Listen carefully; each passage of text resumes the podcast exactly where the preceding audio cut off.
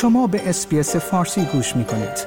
با رفتن به sbs.com.au به اخبار و گزارش های بیشتری دست خواهید یافت.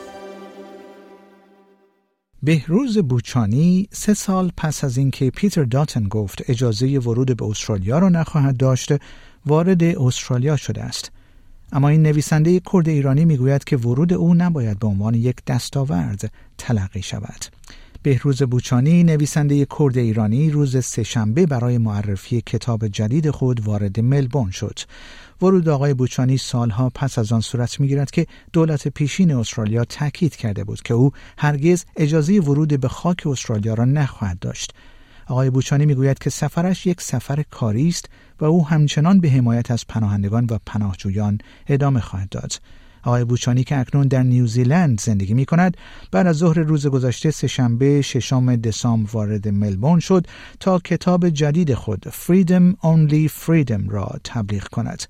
این در حالی است که سه سال از زمانی که پیتر داتن وزیر وقت مهاجرت از حزب لیبرال اصرار داشت که او اجازه ندارد وارد استرالیا شود میگذرد. اما با آنکه ورود او به استرالیا به عنوان یک دستاورد بزرگ تلقی می‌شد زیرا او اظهارات تند دولت پیشین در مورد آینده خود در استرالیا را به چالش کشید آقای بوچانی می‌گوید که نباید این گونه تلقی شود. او گفت امیدوارم مردم اینجا این بازدید را به عنوان یک دستاورد تعبیر نکنند. آقای بوچانی گفت من به آن به عنوان یک دستاورد نگاه نمی کنم. من فقط برای کار به اینجا آمدم. اما اینکه این سفر همانند دستاوردی مثل زندگی در استرالیا یا سرانجام بازدید از استرالیا باشد خیر. آقای بوچانی که ایران را در سال 2013 به دلیل بیم از آزار و شکنجه به عنوان یک اقلیت قومی ترک و تلاش کرد خود را با قایق از اندونزی به استرالیا برساند. یکی از صدها نفری بود که سالها زندگی خود را در بازداشتگاه های فراساحلی استرالیا سپری کرد.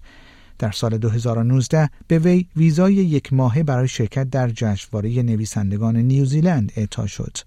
او سپس در سال 2020 موفق به دریافت پناهندگی از این کشور شد.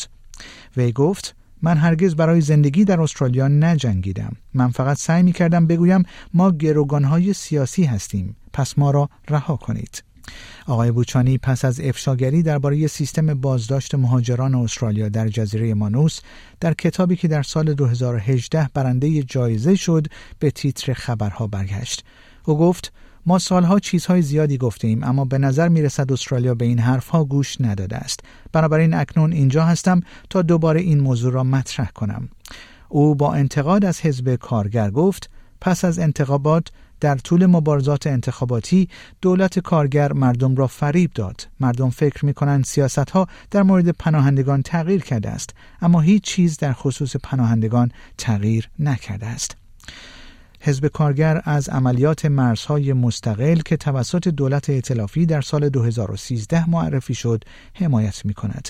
بر اساس این سیاست قایقهای حامل پناهجویان به صورت امن به آبهای مبدأ بازگردانده می شوند.